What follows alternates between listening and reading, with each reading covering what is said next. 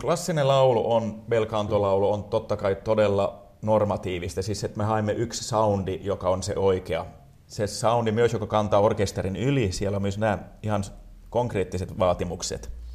Ja mitä me haemme siellä on egalisoitu, että kaikki vokaalit istuvat samassa putkessa.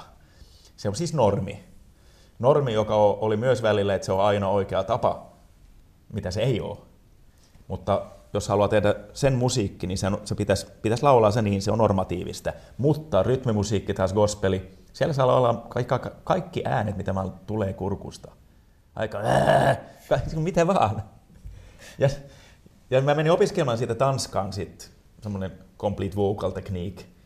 Siitä voi olla monta mieltä, mutta mitä mä opin siellä, että kaikki soundit voi tehdä terveellisellä tavalla, mikä, niin. mikä kurkusta tulee.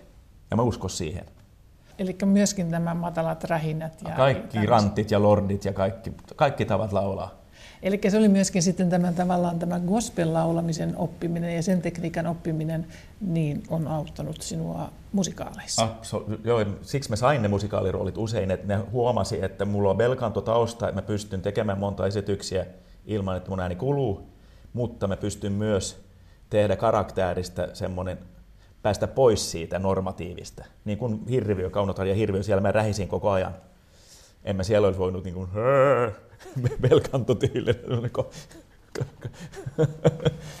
hirviö ottanut tämä laulutuntia liikaa. Että kyllä se, se auttoi mua tämä gospel-tausta siinä, vaikka se myös vähän häiritsi välillä. Voi olla, että musta olisi tullut vielä parempi klasarilla olejaksi, jos mä olisin vaan satsannut siihen, mutta en mä ihan usko. Sören Lilkung, missä me ollaan? No olemme Pietarsaaressa ja Campus Allegrossa. Se on semmoinen koulutusklusteri tässä ja se, se on ollut pitkä prosessi. Tässä oli vain musiikkiopisto ensin ja kauppaopisto ja lastentarhaopetus oli Pietarsaaressa ennen, ennen muinoin. Mutta sitten aloitimme suunnitella tämmöinen, että saisimme kaikki korkeakoulut kerätty tähän torin laitaan. Ja sitten Åbo Akademiin säätiö, Stiftelsen för Åbo tarttui tähän tehtävään ja rakensi tätä. Se kesti neljä vuotta koko tämä projekti. Tässä on rakennuksia neljästä eri vuosisadasta. 1700-luvulla, 1800-luvulta, 1900-luvulta ja 2000-luvulta, mitä on aika uniikki Suomessakin. Ja tässä on nykyään ehkä 800 opiskelijaa.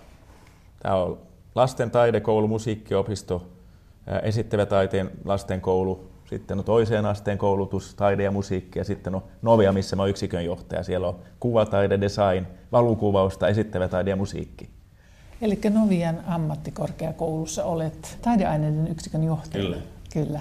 Ja nyt on elämänvaiheessa sellainen vaihe, että olet siirtymässä täältä Helsingin seudulle, eikö niin? Joo, mä ensimmäinen toukokuun mä aloitan Svenska Kulttuurfondin toimitusjohtajana, että elämänmuutos. Sören Lilkung, kuudesta kuvasta ensimmäiseksi kuvaksi olet valinnut kuvan, jossa on pieni poika. Ja hän seisoo miehen vieressä, joka istuu pienon ääressä – ja miehellä taitaa olla äänirauta kädessään.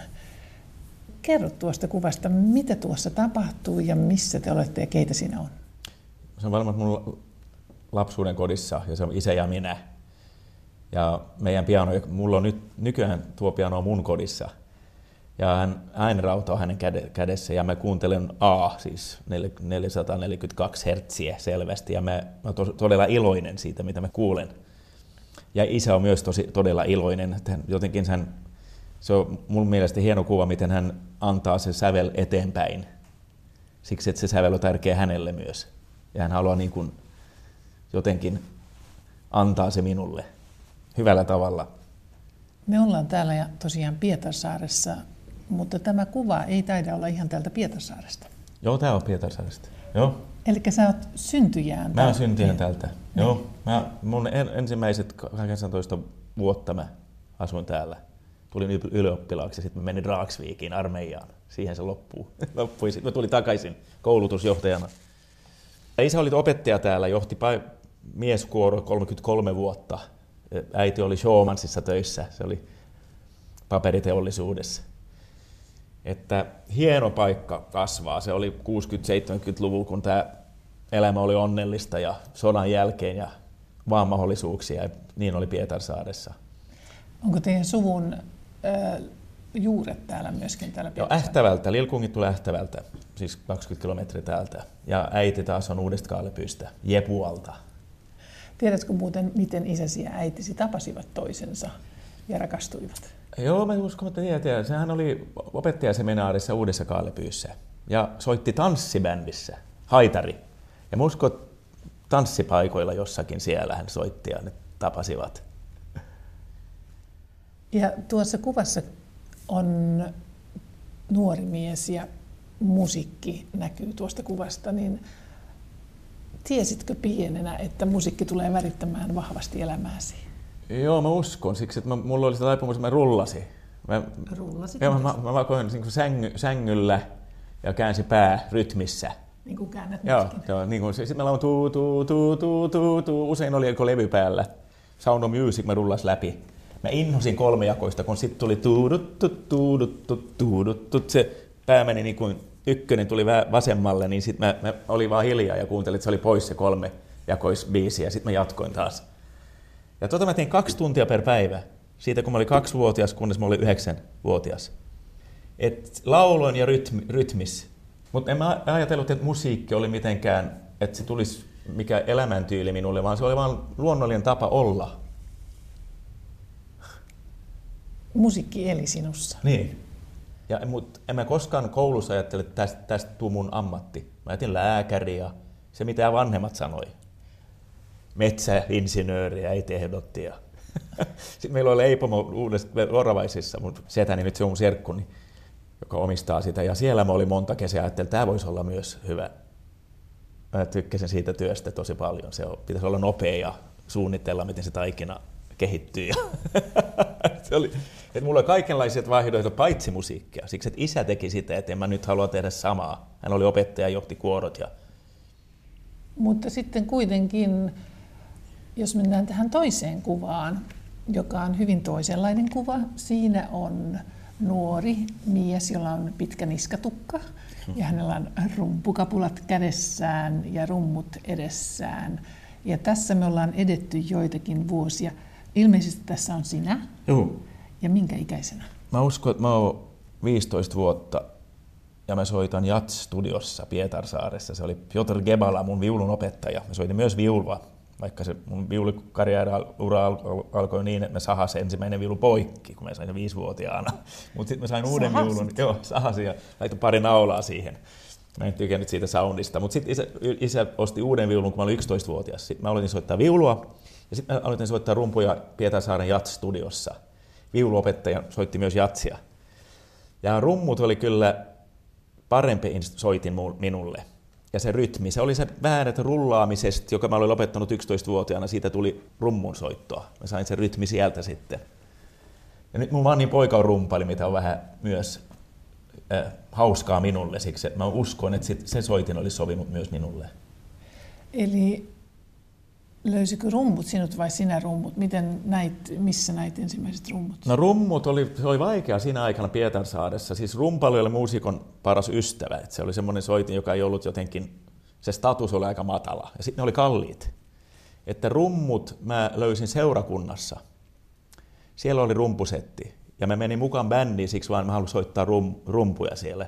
Se, se itse kirkon sanoma silloin ei ollut niin kiinnostava. Et siellä, ja sitten mä sain lainata ne kotiin. Se oli to- todella hieno. Ei me, meillä ollut niin jotenkin varaa ostamaan niitä. Mutta se jäi sitten, että mä en koskaan opiskellut rummua, soitti vaan niin opin itse vaan. Et se viulu oli sitten, mitä mä opiskelin. Kummallisesti kyllä. Siksi, että se oli, se oli niin oikea soitin. Ja siinä viulunsoitossa ilmeisesti oli juuri tämä tietynlainen kurinalaisuus, joka tökki. Niin, tökki. Se oli, se oli sen ajan pedagogiikka oli todella kova itämainen pedagogiikka, että se oppilas pitäisi ensin niin kuin murt, murtua ennen kuin sitä voi tulla mestari. Että se oli todella kova, että, että kyllä mä pärjäsin ihan okei, mutta mä päätin, että, että tämä, tämä prosessi, mä en halua olla mukana tässä. Mä soitin, mulla on jotakin vaist, vaistoni sanoi, että mä opin musiikin teoriaa, mä, mä opin jotakin tästä, joka voi olla kannattava myöhemmin. Et siksi mä olin siellä, mutta mä en viihtynyt. mutta se on hieno soitin. Se oli sen ajan pedagogiikka, että, nyt ei kukaan niin ajattele, että mulla on mitään vastaan viulun soittoa. Se, se oli vaan se, se ei sovinut mulle tuo kova pedagogiikka. Niin.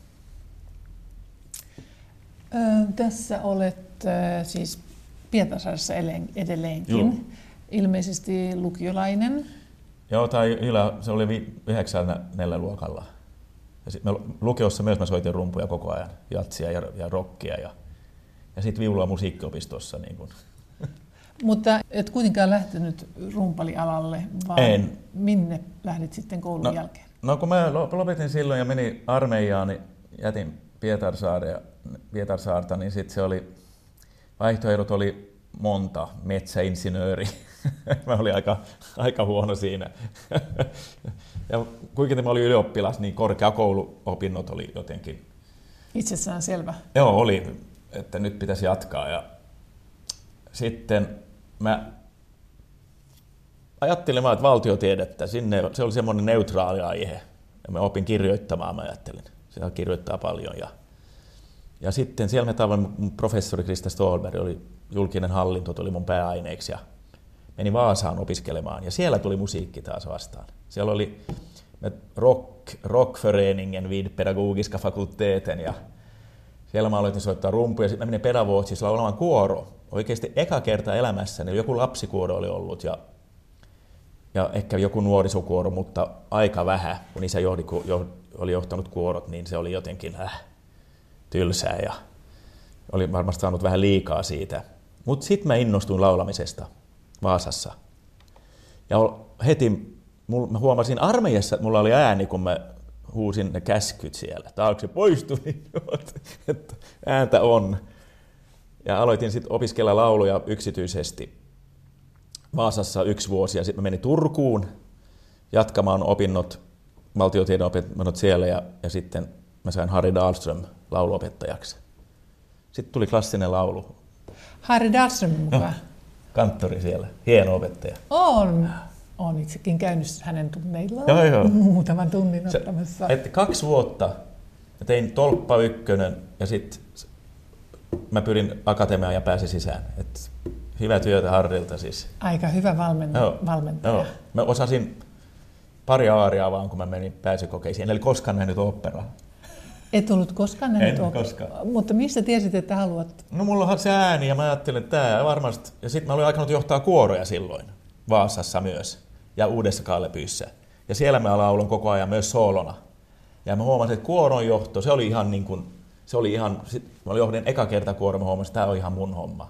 Tätä, tästä, tästä, tästä, tästä mä voin elää. No kuka sai päähänsä kutsua sinut kuorojohtajaksi? Silloin mun sisko, se varmasti ajatteli. Se on nähnyt, että mä oon musikaalinen ja että isä johtaa ja että mulla on vähän... Hän, hän, mä, mä uskon, että hän vaan oli semmoinen mielikuva, että ehkä Sören voisi johtaa tämä kuoro. Niin sä et kuitenkin lapsuudessa nähnyt, kun isä johtaa. Joo, mä olen nähnyt se koko ajan ja matkinut vähän. Ja sitten ennen eka harjoitus, niin mä, hän näytti mulle kaksijakoista, kolmejakoista ja neljäjakoista, ja sitten mä menin eka kuoroharjoituksiin ja huomasin, että vitsi, tämä on, tää on hauska. Eli kuoro tuli ikään kuin vahingossa sinulle. Sillä kyllä, sin... kyllä tuli. Sillä olethan vahva kuoromies tässä suomalaisessa kentässä myöskin, suomen ruotsalaisista erityisesti. Joo. Sinulla on ollut monia kuoroja, His Masters Noise, ehkä gospelkuoroista tunnetuin. Ja, ja Vegelius-kuoro oli tosi hieno ja, joo. ja isoja kuoroteoksia Joo. olet tehnyt. Ja nyt mulla on Miiko Koral, semmoinen harrastajakuoro, hieno, hieno jengi. Eli olet tuolta parikymppisestä saakka johtanut kuoroja Joo. ja kuoromusiikki on ollut Kyllä. sinulle tärkeää. Joo. Ollaan Pietasaaressa Pietasaaren torin reunalla Novian ammattikorkeakoulun yksikön johtajan huoneessa ja kuudesta kuvasta on vuorossa kolmas kuva. Ja tässä mustavalkoisessa kuvassa on joukko nuoria ja keskellä seisot, sör, seisoo Sören Lilkung ja näytät siltä, että johdat kuoroa. Kerro tästä, keitä tässä kuvassa on ja missä te olette ja mitä tässä tapahtuu. Se on Nykarby-församlings ungdomskör, mun ensimmäinen kuoro. Mä aloitin johtaa sitä vuonna 1983, 21-vuotiaana, että aika nuori. Ja menin samalla kesänä Vegeliusopistolle myös opiskelemaan kuoron johtaja, kun mä huomasin, että, että into on isompi kuin taito. niin se oli hyvä saada vähän tekniikkaa. Vaikka mä pelkäsin taas saada se, se, se siis mä olin... Niin, Ankarakurina Ja just niin. Se oli niin kuin aina siellä kulman takana. Mutta tässä me, tämä kuoro mä joudin viisi vuotta ja se, oli, se kasvoi ihan, Uusikalvi on pieni kaupunki, me ollaan ollut siellä 90 laulajaa välillä. Niin iso kuoro. Se oli, tuli semmoinen kuorobuumi, seurakunnan kuoro, kuoro se oli. Hieno Mikko, Mikael Sandello oli pappi Uudeskaalpyyssä silloin ja tuki meitä aina. Ja me teimme musikaaleja ja siitä tuli musiikkiteatteri myös. Mä tapasin Birte Wingren. Tuli ohjaamaan yhden musikaalin ja Patrick Wingren säesti. Siis tämä näyttelijä Näyttelijä, joo. Sitten me olemme tehneet roolia yhdessä sen jälkeen. Hän on tästä Pietarsaaresta, oli baptistiseurakunnasta. Ja tapasin monta hienoja ihmisiä. Tässä kuvassa on jotkut niistä. Ja tämä, on, tämä on musikaali, joka nimi oli Wildhonung. Birte ohjasi sitä. Ja tässä oli joku 70 hengen kuoro, mitä mä johdan. Todella hieno teos. Ruotsalainen graafikko ja muusikko on tehnyt sitä. Muistan sen nimi nyt, mutta ja se kertoo, miten naiset ovat kertonut raamatun historiaa aina, miten tärkeä naiset ovat, ovat olleet koko ajan. Niitä, niistä ei puhutaan. Wilhelmingissa se oli niin kuin jotenkin Kristiin, joka vei koko tarina Kristiina eteenpäin. Ja sitten tapasimme kaikki nämä Lutherin vaimoja, kaikki, kaikki, kaikki tärkeät naiset. Teitä oli siis 90 tässä kuorossa, silloin 70 nuorta, niin no. Miten sinä sait tuon kuoron laulamaan ja, ja no. saamaan sen soinnin yhtenäiseksi? No se oli ihan jotenkin vaistomaisesti. että mä oon nähnyt se elokuva Soosomi himmelen, missä yksi mies alkaa semmoinen kyläkuoron kanssa tehdä. Et se oli just, mitä me, mistä me puhuimme tuosta kuorosta, miten me löydämme se kaikki laulaa samalla äänellä.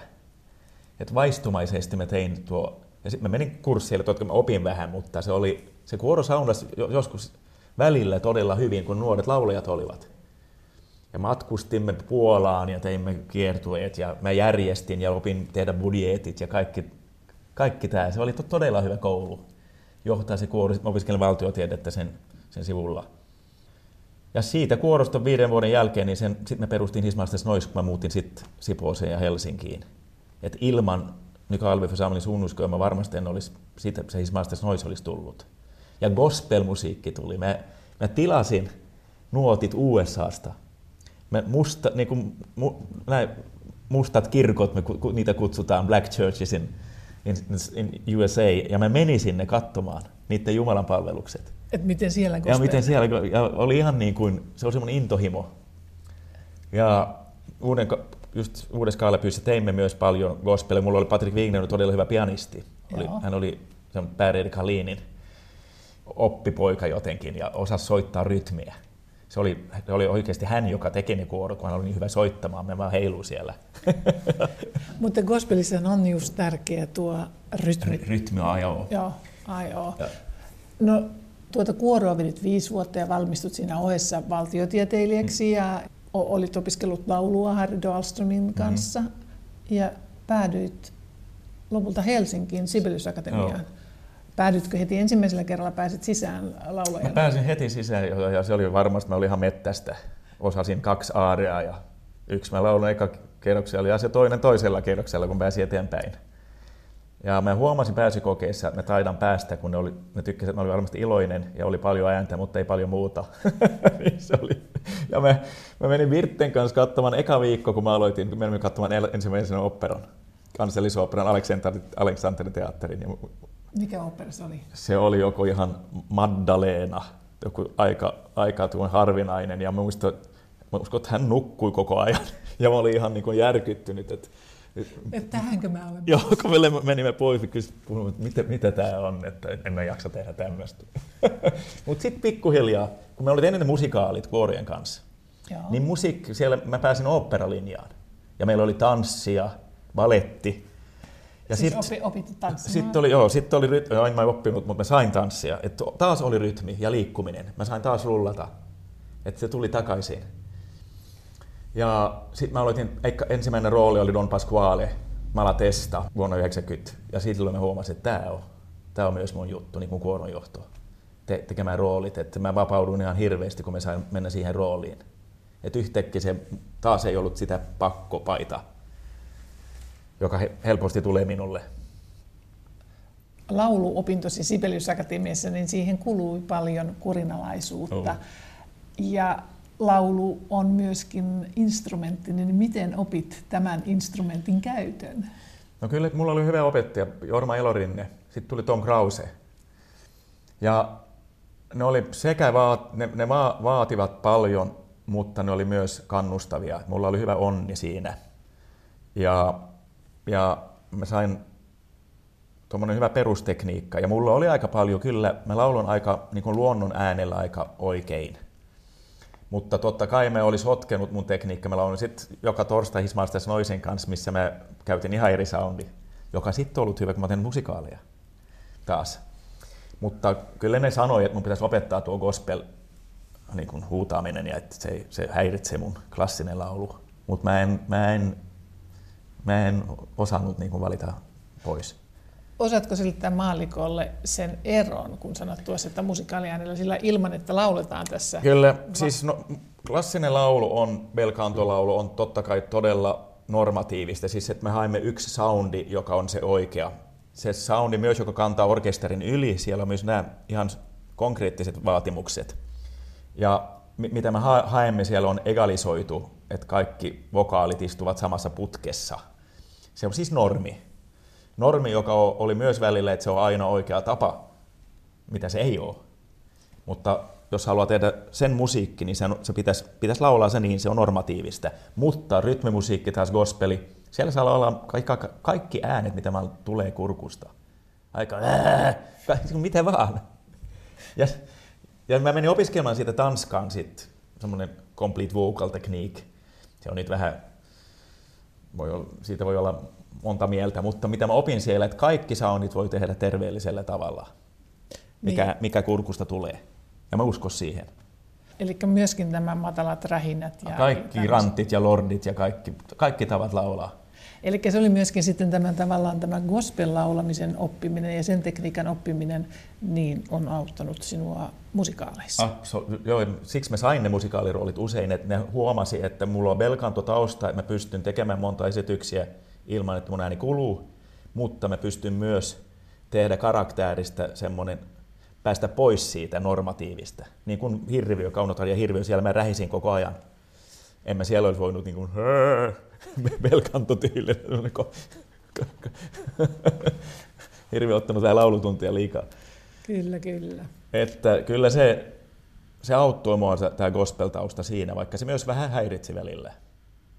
Että voi olla, että mun, musta olisi tullut vielä parempi klas, klasarilla olejaksi, jos mä olisin vaan satsannut siihen, mutta en mä ihan usko. Niin. Sitten tässä on... Poliisi Xavier. Poliisi, kuva poliisi Xavierista, Joo. joka liittyy erääseen musikaalin, jota olet tehnyt aika monta kertaa. 384 kertaa. Tämä kuva ja nämä kaikki kuvat, jotka tässä on, niin, niin äh, löytyy Ylen nettisivulta kuusi kuvaa kautta yle.fi. Ja, ja tässä kuvassa äh, olet aika rajun näköinen. Millaista oli laulaa musikaalia ja tehdä niin monta kertaa tällaista roolia? Niin. No se on mun lempirooli ja mä, mä näin sen Lontoossa 91. Ja me olimme siellä, ja muistin, mä sanoin just Patrick Wingrenille silloin, että tämä rooli mä haluaisin tehdä. Ja sitten mä sain tehdä se yllin kyllin. Että 98 se tuli eka kertaa Suomeen, Helsingin kaupunginteatteriin, ja oli kovat koelaulut. Mä sain ensin, ensin mä sain toinen rooli siinä. Mutta siinä aikana oli, että se oli se, ne hyväksyi kaikki siellä Lontoossa, Cameron McIntosh. Ja hän ei hyväksynyt niiden e, e, jotenkin ne ehdotukset, joka oli, niin mä sain nauhoittaa se Chaverin laulu. englannin kielellä. Ja sitten hän hyväksyi mua siellä. Sitten mä sain sen roolin se, se, hänen kautta. Ja sitten me teimme se siellä ja se oli mun, oikeasti kyllä mun läpimurto. Et sen, sen roolin myötä mä sain sitten monta roolia. Myös kaupungin teatterissa mä tein Miss Saigon ja Kaunotar ja Hirviö ja, ja sain oopperaroolit sen jälkeen. Et se, oli, se on lempirooli. Se on, siis hän on farisea, Javert. Hän elää niin kuin raamat, raamatun mukaisesti. Siis niin kuin fariseus? Ja hän, hän pitää järjestystä, niin kuin tähdet on hänet, että kaikki ihmiset on kuin tähdet jokainen ihminen on oma paikka, ja jos hän vähän lipsuu siitä, niin se on, se on, men, se on mennyt. Sitten vankilaan vaan ja pois. Et niin, jos on lipsunut, niin ei pääse takaisin. Mutta aika jännä, että sait tehdä tällaisen Joo. roolin, joka on ikään kuin tämä järjestyksen ylläpitäjä ja pitää tämmöistä hyvin kurinalaista elämää. Joo. Ja itse olet taistellut Kyllä. tietynlaista kurinalaisuutta vastaan. Niin se on. Mutta musta löytyy totta kai ne semmoisia piirteitä, että se oli vain kaivaa, niin kyllä siellä, sieltä tuli. Että koko se Le Miserable Victor Hugon romaani, on, mä olen lukenut sen monta kertaa, se, on niin kuin, se puhuu meitä ihmisistä, miten me taistelemme tämä hyvyys ja pahuus, ja missä me joskus uskomme, että teemme hyvää, vaikka se on ihan todella pahaa. Sitä illuusio, mikä, mikä helposti syntyy. Et siksi mä oon halunnut tehdä se monta kertaa, Javert No Tampereella nyt kun mä tein se viimeksi, niin sitten sit mä huomasin, että kyllä tämä nyt on tehty. että ehkä riitti. Mutta hauskaa se oli sielläkin, se oli niin hieno teatteri. Niin siellä Tampereen Joo. keskustassa. Joo. Mm. Et ka- kaksi produktia on ollut suomen kielellä ja, ja, ja yksi ruotsin kielellä Turussa. Aina kun mä teen suomen kielellä, mulla on ollut Irina Milaan kieli oppaana. Ja se on ollut todella, niin kuin te, meillä on ihan tehnyt kartta, miten se saa suomen kieli kuulostamaan niin kuin oikealta. O, niin äidinkielisihän on ruotsi. On joo, ja tästä Pietarsaaressa mä en puhunut suomea ollenkaan. Missä opit muuten suomenkielisiä? Rukissa armeijassa. Mä annoin marssikäsky, että koko, koko komppania nauroi. Et siellä mä aloitin uskaltaa puhua todella väärin, mutta mä puhuin. Mutta kuitenkin pääsit, kun luit valtiotieteitä, niin pääsit sieltä kielikokeesta läpi. Pääsin. Lilla Språkprovet. En mä usko, että kyllä katsoi kyllä läpi sormea se opettaja, mutta pääsin. Sören Lilkung teit oopperoita hyvin ahkeraan ja musikaalirooleja erityisesti.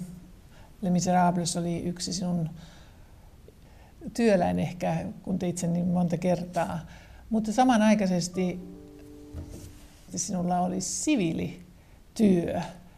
Niin miten jaoit aikasi näiden oopperatähti, musikaalitähti roolien kanssa ja siviilityösi, joka oli täällä Pietarsaaressa Novien ammattikorkeakoulussa? No kyllä se on ollut vähän aika haastava ja ei aika, aika hullu meininki välillä, että just Mä olin Tampereella ja mä olin aloittanut taas yksikön johtajaksi, tuli takaisin Novialle silloin, oli ollut pois kolme vuotta. Ja silloin yksi päivä, joku päivä oli niin, että mä hyppäsin auto kello kaksi täällä Pietarsaaressa, tulin Tampereelle, oli maskissa kello kuusi, tein esitys, oli autossa puoli yksitoista ja oli täällä takaisin kello kaksi yöllä.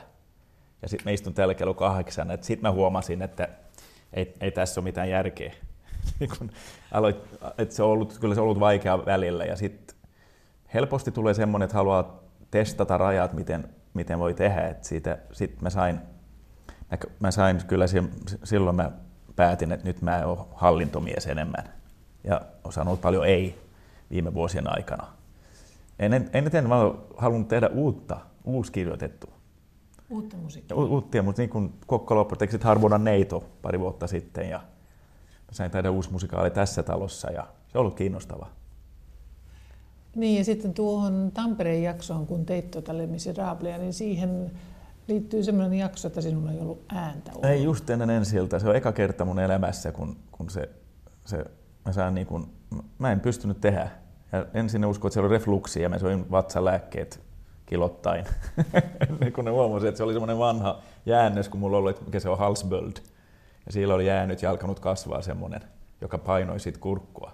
Eli jonkinnäköinen äh, hyvälaatuinen kasvain. Joo, ja se otti se pois todella. Sitten kun ne löysi sitä, niin se oli, ääni oli taas heti kunnossa. Että se oli... No mietitkö tuossa noina viikkoina, kun sinulla ei ollut tuota äätä, että oliko se nyt loppulaulussa? Joo, kyllä mä mietin ja, ja silloin se oli todella hirveä, kun silloin vielä mä oli, se oli niin tärkeä mulle. Mä olin melkein jokainen rooli oli niin kuin, mun ihmisarvo makoi liian paljon niissä. Mutta sitten ton jälkeen, kun se tuli takaisin, mä tein se sitten, niin samana vuonna mä huomasin, että tämä niin, ei ole niin tärkeä enää. Mm. Se oli hauska jotenkin, se, ehkä tiedä, jos se liittyy yhteen, mutta... Eli sinulta oltiin ikään kuin ääni ottamassa pois, niin tajusit, että sittenkin se ääni ei olekaan se. Ei, just jotenkin niin. Ja nykyään se on paljon, mä nautin melkein enemmän nykyään tästä, että saan yrittää luoda edellytyksiä tässä nyt Pietarsaaressa ollut, miten nämä eri osastot toimii ja opiskelijat, miten ne viihtyvät ja kehittyvät. Että se alkaa olla melkein ei niin kiinnostavalla yksin lavalla enää. Kumma. Mielenkiintoinen elämänvaihe. Joo. No olet laulajana 5-60 välillä oleva mies, niin miten pitkään mieslaulajat laulavat? No monet liian pitkään. Just, että kun se ihmisarvo on siinä, niin että mä, mä, minä, mä tuon aina laulamaan, mutta mä uskon, että minustakin tulee enemmän ja enemmän ehkä harrastajalaulaja. Teen vaan ammattilaisesti. Nyt mä, mä Fondanissa mä en tee ollenkaan. Mutta jos mä teen jotakin tulevaisuudessa, pitäisi olla todella kiinnostava jotenkin. Ja sitten kuoron johto. Mä viihdyn enemmän taas, että selkeässä olla yleisön päin. Ja mä oon vähän ujo siinä, aina ollut. Usko vai ei. Niin se on jotenkin ihanaa, että ei tarvitse nyt seistä siellä ja kohdata aina ne, se yleisö ja yrittää, yrittää näyttää taidot. Et kuoron johtavuus, se, se tulee olemaan tärkeä tulevaisuudessa. Musiikki ei jää. Ei se jää. Ää, tuo Chaverin rooli oli yksi monista rooleista ja musikaalirooleista erityisesti, niin mikä on sitten ollut näistä oopperarooleista mieluisin? Mulla on yksi yli kaikkia, se oli, tai monta on hyvää, mutta siis Figaron häiden kreivi mä tein kokkolo kanssa. Anu Komsi, Sakari Oramo, kun ne perusti kokkolo opera silloin Öijassa. Lea Klemola ohjasi, se oli ihan hulvaton produktio. Uskon se. Joo, se oli, se oli niin hyvä ja mä sain tehdä se kreivi niin omalta itseltä, käyttää kaikki, koko tämä energia. Ja sitten toinen on Döbeln, Sebastian Fagerlundin ensimmäinen opera. Kokkolo-opera myös teki sitä. Ja mä tein Döbeln roolia, kantaesitys ja se oli vuoden levy, klassinen levy silloin. Siis te ja, levytitte myös? Joo, Uumaajassa levytimme ja, ja me, se, oli, se, oli, se teos oli niin hieno ja, ja meidän jengi ja produkti oli hieno, että ehkä ne kaksi. Nyt olet siirtymässä hyvin toisenlaisiin kuvioihin. Olet siirtymässä Svenska Kulturfondetin tähän suomen ruotsalaisen ison rahaston toimitusjohtajaksi. Niin äh, mikä on muuten suhteesi rahaan? No mä oon aika tarkka. Mun oma talous myös. Mä lasken ja suunnittelen ja budjetoin. Ja mä oon ollut se ihan, kun mä johdin nämä kuorot. Ja mä olin Rockföreningen i pedagogiska fakulteten, mä olin kassan hoitaja. Et mä, siellä mä opin jotenkin ja mä opiskelen myös julkinen hallinto, missä oli paljon taloustiedettä, niin mä oon aina ollut tarkka rah- rahojen suhteen. Myös tässä Pietarsaaressa nyt on ollut haastava tilanne, kun, kun valtion rahoitusta on vähentynyt hirveästi. Että se on saanut laskea koko ajan. Niin ja sitten olet myöskin täällä Showman-salin, konserttisalin toimitusjohtajana joo. ja saanut sen pyörimään. Joo, se menee nyt ihan todella hyvin. Että mä, mä pidän taloussuunnittelusta todella paljon. Että se, tämä kulttuurfoninen pesti tulee olemaan hyvä sinänsä, vaikka mä en hoida sitä, sitä puoli. Se on joka hoitaa omaisuutta, mutta, mutta sitten olla mukana ja tukea kulttuuri- ja koulutusta, mikä on mun kaksi niin kuin lempilasta. Ja sitten vielä tämä, näitä kahta kieltä Suomessa, mikä rikkaus. Meillä ollaan paljon Kaitsu Denniuksen kanssa, missä me saadaan olla sekä ruotsin kielellä ja suomen kielellä ja näitä nämä runoilijat, jotka kohtasivat siinä aikana, mitä rikkaus tämä on. Ja se tulee olemaan todella hieno saada saada kaksikielisyys toimimaan ja monikielisyys. Niin se on tämän päivän Suomen ja interkulturalismi. Ja sitten taas mun, mä olen ollut Afrikassa ja laulut afrikkalaislaulut ja että mä saan käyttää jotenkin koko, koko mun, mitä mä oon kerännyt. Että se oli hieno, mä oon iloinen, että mä sain se, se tehtävä, sen tehtävän. Te, teitä oli aika monta hakijaa sinne ja rankat pääsykokeet ikään kuin, ja siinäkin oli pääsykokeet niin kuin olet moneen paikkaan pyrkinyt. Ja se oli vähän kuin audition, mutta en tarvitse laulaa. niin, audition todella. Se oli, niin kuin, se oli tosi paljon samaa. Niin. Joo. Ei, ei vaan tanssikoe ja, ja, ja laulukoe, vaan nyt me oli erilaiset haastattelut ja yksi tehtävä. Ja... Svenska Kulturfondilla on paljon rahaa jaettavana. Vuosittain on ollut noin 36 miljoonaa mm. ja hakemuksia tulee 8, noin 8000 vuodessa. Se on aikamoinen määrä. Niin miten siinä sitten osataan valikoida niin. jyvätakanoista? Joo, se on, no, mä, mä, mä, mä pidän, miten se organisaatio on, että niillä on nämä paikalliset, niin kuin Svenska Österbottens kulturfond ja niillä on Åbolands kulturfond ja Nylands. Ja niillä on paikalliset niin kuin, johtoryhmät, joka päättää, kun ne tuntee paikallisuus. Ja ne, siellä on vähän eri koodit, miten jaetaan se raha. Se ei ole vaan kvaliteetti, laatu totta kai, mutta myös mitä seutu tarvitaan ja mikä on se oma peräisyys. Et se on hyvä, että ne hoitavat aika monta näistä hakemuksista paikallisesti.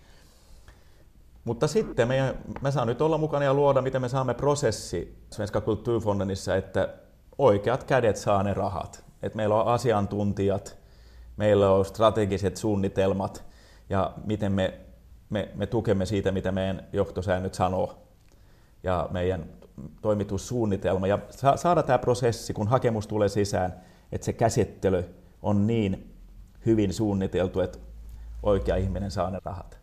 Ja just, että ei, ei ole yhden miehen päätös ja naisen, vaan se on prosessi, joka prosessi valitsee. Oopperalaulaja, kuoronjohtaja, musikaalitähti, pedagogi ja byrokraatti Sören Lilkung. Hmm. Kuudesta kuvasta viides kuva hmm. On kuva, jossa on makaa lampaan taljalla lattialla kolme lasta. Kerro heistä. No se on mun ensimmäinen perhe siis. Ja se on, se on Erik Herman, Anna ja Emil, joka makaa tässä. Se on Siposta tämä kuva, missä me asuimme 11 vuotta. Kaikki syntyisi siinä aikana. Ja nämä on elämän isoimmat ilon aiheet ja tärkeimmät asiat, vaikka miten puhumme urasta ja Svenska Kulturfondista kaikki tärkeät asiat, mutta, mutta, mutta nämä ihmiset on niin kuin, siksi mä elän eniten. Ja ne pärjää hyvin, miksi me, me olemme myös nyt Alma, joka on 10-vuotias, joka ei tässä kuvassa on yhtä tärkeä. Ja ne pärjää hyvin. EH on nykyään rumpali Ruotsissa, Anno Tukholmassa, pärjää todella hyvin opiskellut USAssa, sillä on työpaikka, hyvä työpaikka nyt tiedottajana siellä ja sitten Eemi laulaa, opiskelen musiikkia. Ja Alma tanssii ja laulaa jo neljännellä luokalla Turussa, että todella hienot tyypit. Neljä lasta Sören Lilkung sinulla on ja olet isänä ja oma isäsi oli sinulle ää, musika, musiikin esimerkkinä, niin millaisena esimerkkinä olet sinä ollut lapsillesi? No varmasti hyvä ja huono, mutta mä oon vähän kuin mun omani, oman, mulla on ollut todella hyvä isä ja hyvä esimerkki, mihin pitäisi olla isänä. Vaikka isä oli vähän sama kuin minä, hän teki niin hirveästi silloin musiikki, oli niin tärkeä hänellekin. Et mitä van, vanhempi mä olen, sitä enemmän jotenkin parempi hän on toiminut. Siksi hän on aika paljon pois, kun mä olin pieni, niin kuin mä, minäkin olen ollut. Vähän liian tärkeä tämä työ ja mun omat touhut ovat olleet, mitä mä vähän, totta kai, se on vähän surullista, mutta samalla mun lapset ymmärtää, että tämmöinen mä taas olen. Vaimoille se on ollut myös aika rankkaa. Että mä uskon myös, että mä oon parempi isä, mitä vanhemmaksi tulee, lapset myös tulee vanhemmaksi minä olen. Ja se on aika hyvä huomata, miten, miten mä voin auttaa ne vielä paljon. Ja koko elämä varmasti. Ja se antaa takaisin sitä, mitä mä ehkä missasin silloin vähän, kun mä matkustin niin paljon ja olin niin kiinnostunut omasta napasta. Niin. Miehen kasvaminen kestää kauan. Kyllä, niin se on. on. Sören Lilkung, jos ajatellaan näitä sinun viittakuvaasi ja elämäntarinaa, joita olet tässä kertonut, niin yksi kieli, joka sinulla on ollut koko ajan äärettömän tärkeää, on musiikin kieli.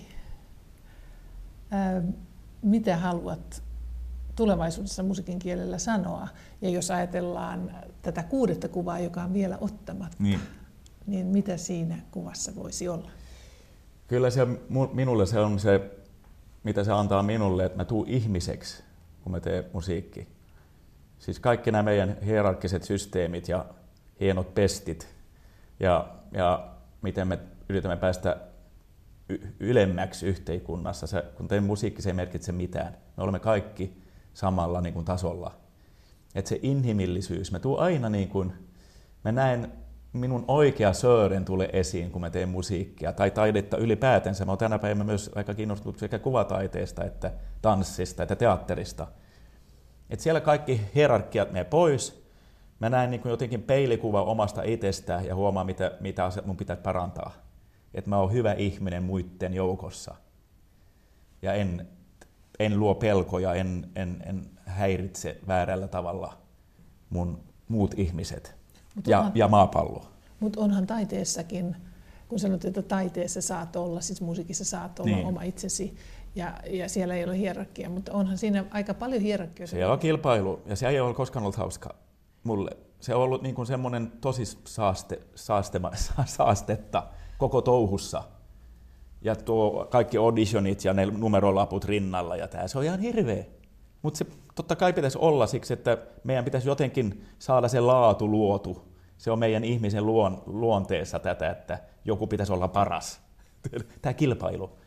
Et siellä se on mukana, mutta aina kun, mä, kun se kilpailuohjelma vihdoinkin saa tehdä se teos, niin sitten ei löydy mitään. Siellä ne hierarkiat, ne, pit, ne täy, niiden täytyy pit, olla pois silloin, muuten mä voi huonosti. Niin, tuo kuudes kuva, et ihan vielä kertonut, että millaisen kuvan näkisit kuudentena kuvana? Naurava Söre, joka istuu muiden ihmisen, ihmisten joukossa ja, ja kaikki nauraa. se vähän se sama, se stemgaffel siellä, mutta niin kuin, äänirauta. Joo, äänirauta mon, monien kanssa. Kuuntelemme sama, samaa säveltä.